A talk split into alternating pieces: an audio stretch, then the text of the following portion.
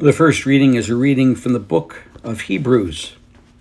Brothers and sisters, every high priest is taken among men and made the representative before God to offer gifts and sacrifices for sins. He's able to deal patiently with the ignorant and the erring, for he himself is beset by weaknesses, and so, for this reason, must make sin offerings for himself as well for the people. No one takes his honor upon himself, but only when God, called by God, just as Aaron was, in the same way. It was not Christ who glorified himself in becoming high priest, but rather the one who said to him, You are my son. This day I have begotten you. Just as he says in another place, You are a priest forever according to the order of Melchizedek.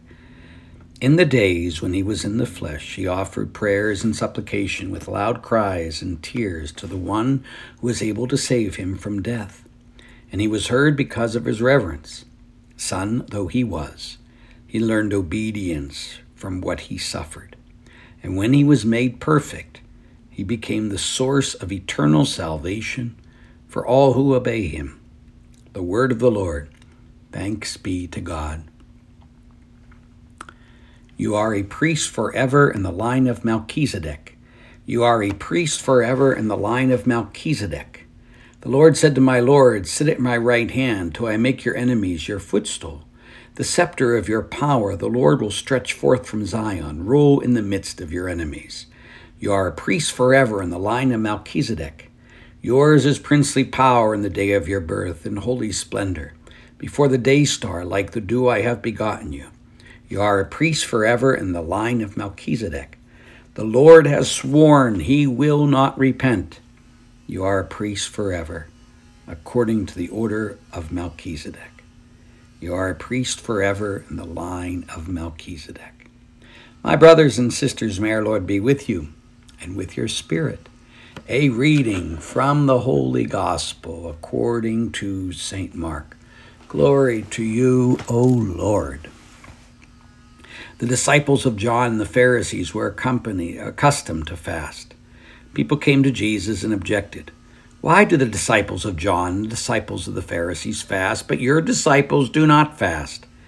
Jesus answered them, Can the wedding guest fast while the bridegroom is with them? As long as they have the bridegroom with them, they cannot fast.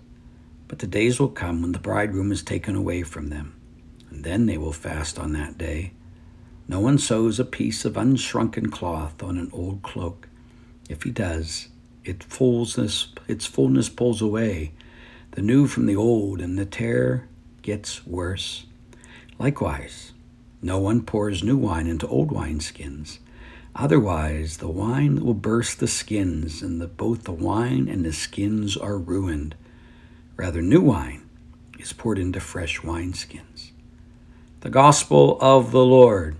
Praise to you, Lord Jesus Christ.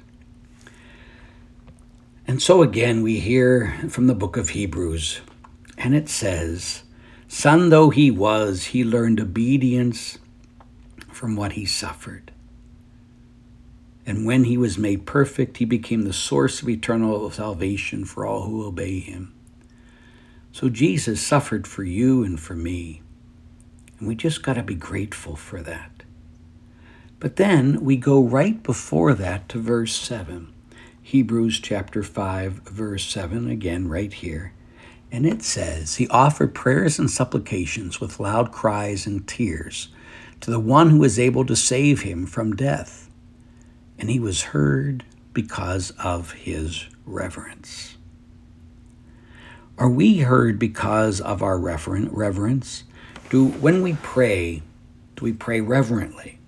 Or is it just something we try to get done? Do we know that you and I come in contact with the God of the universe?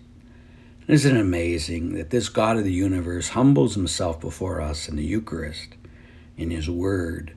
He wants to be so close to us, but we always need to come before him in reverence. That means whether we kneel, we do it reverently. But the biggest thing we got to do is make sure our heart is subservient to our God. Because sometimes we can kneel, but it's still all about us. Sometimes we can sit and it's all about God. It's what's in our hearts that show our reverence. So let's truly have reverence for God today and every day when we pray. May each of you know his love today and forever. Amen.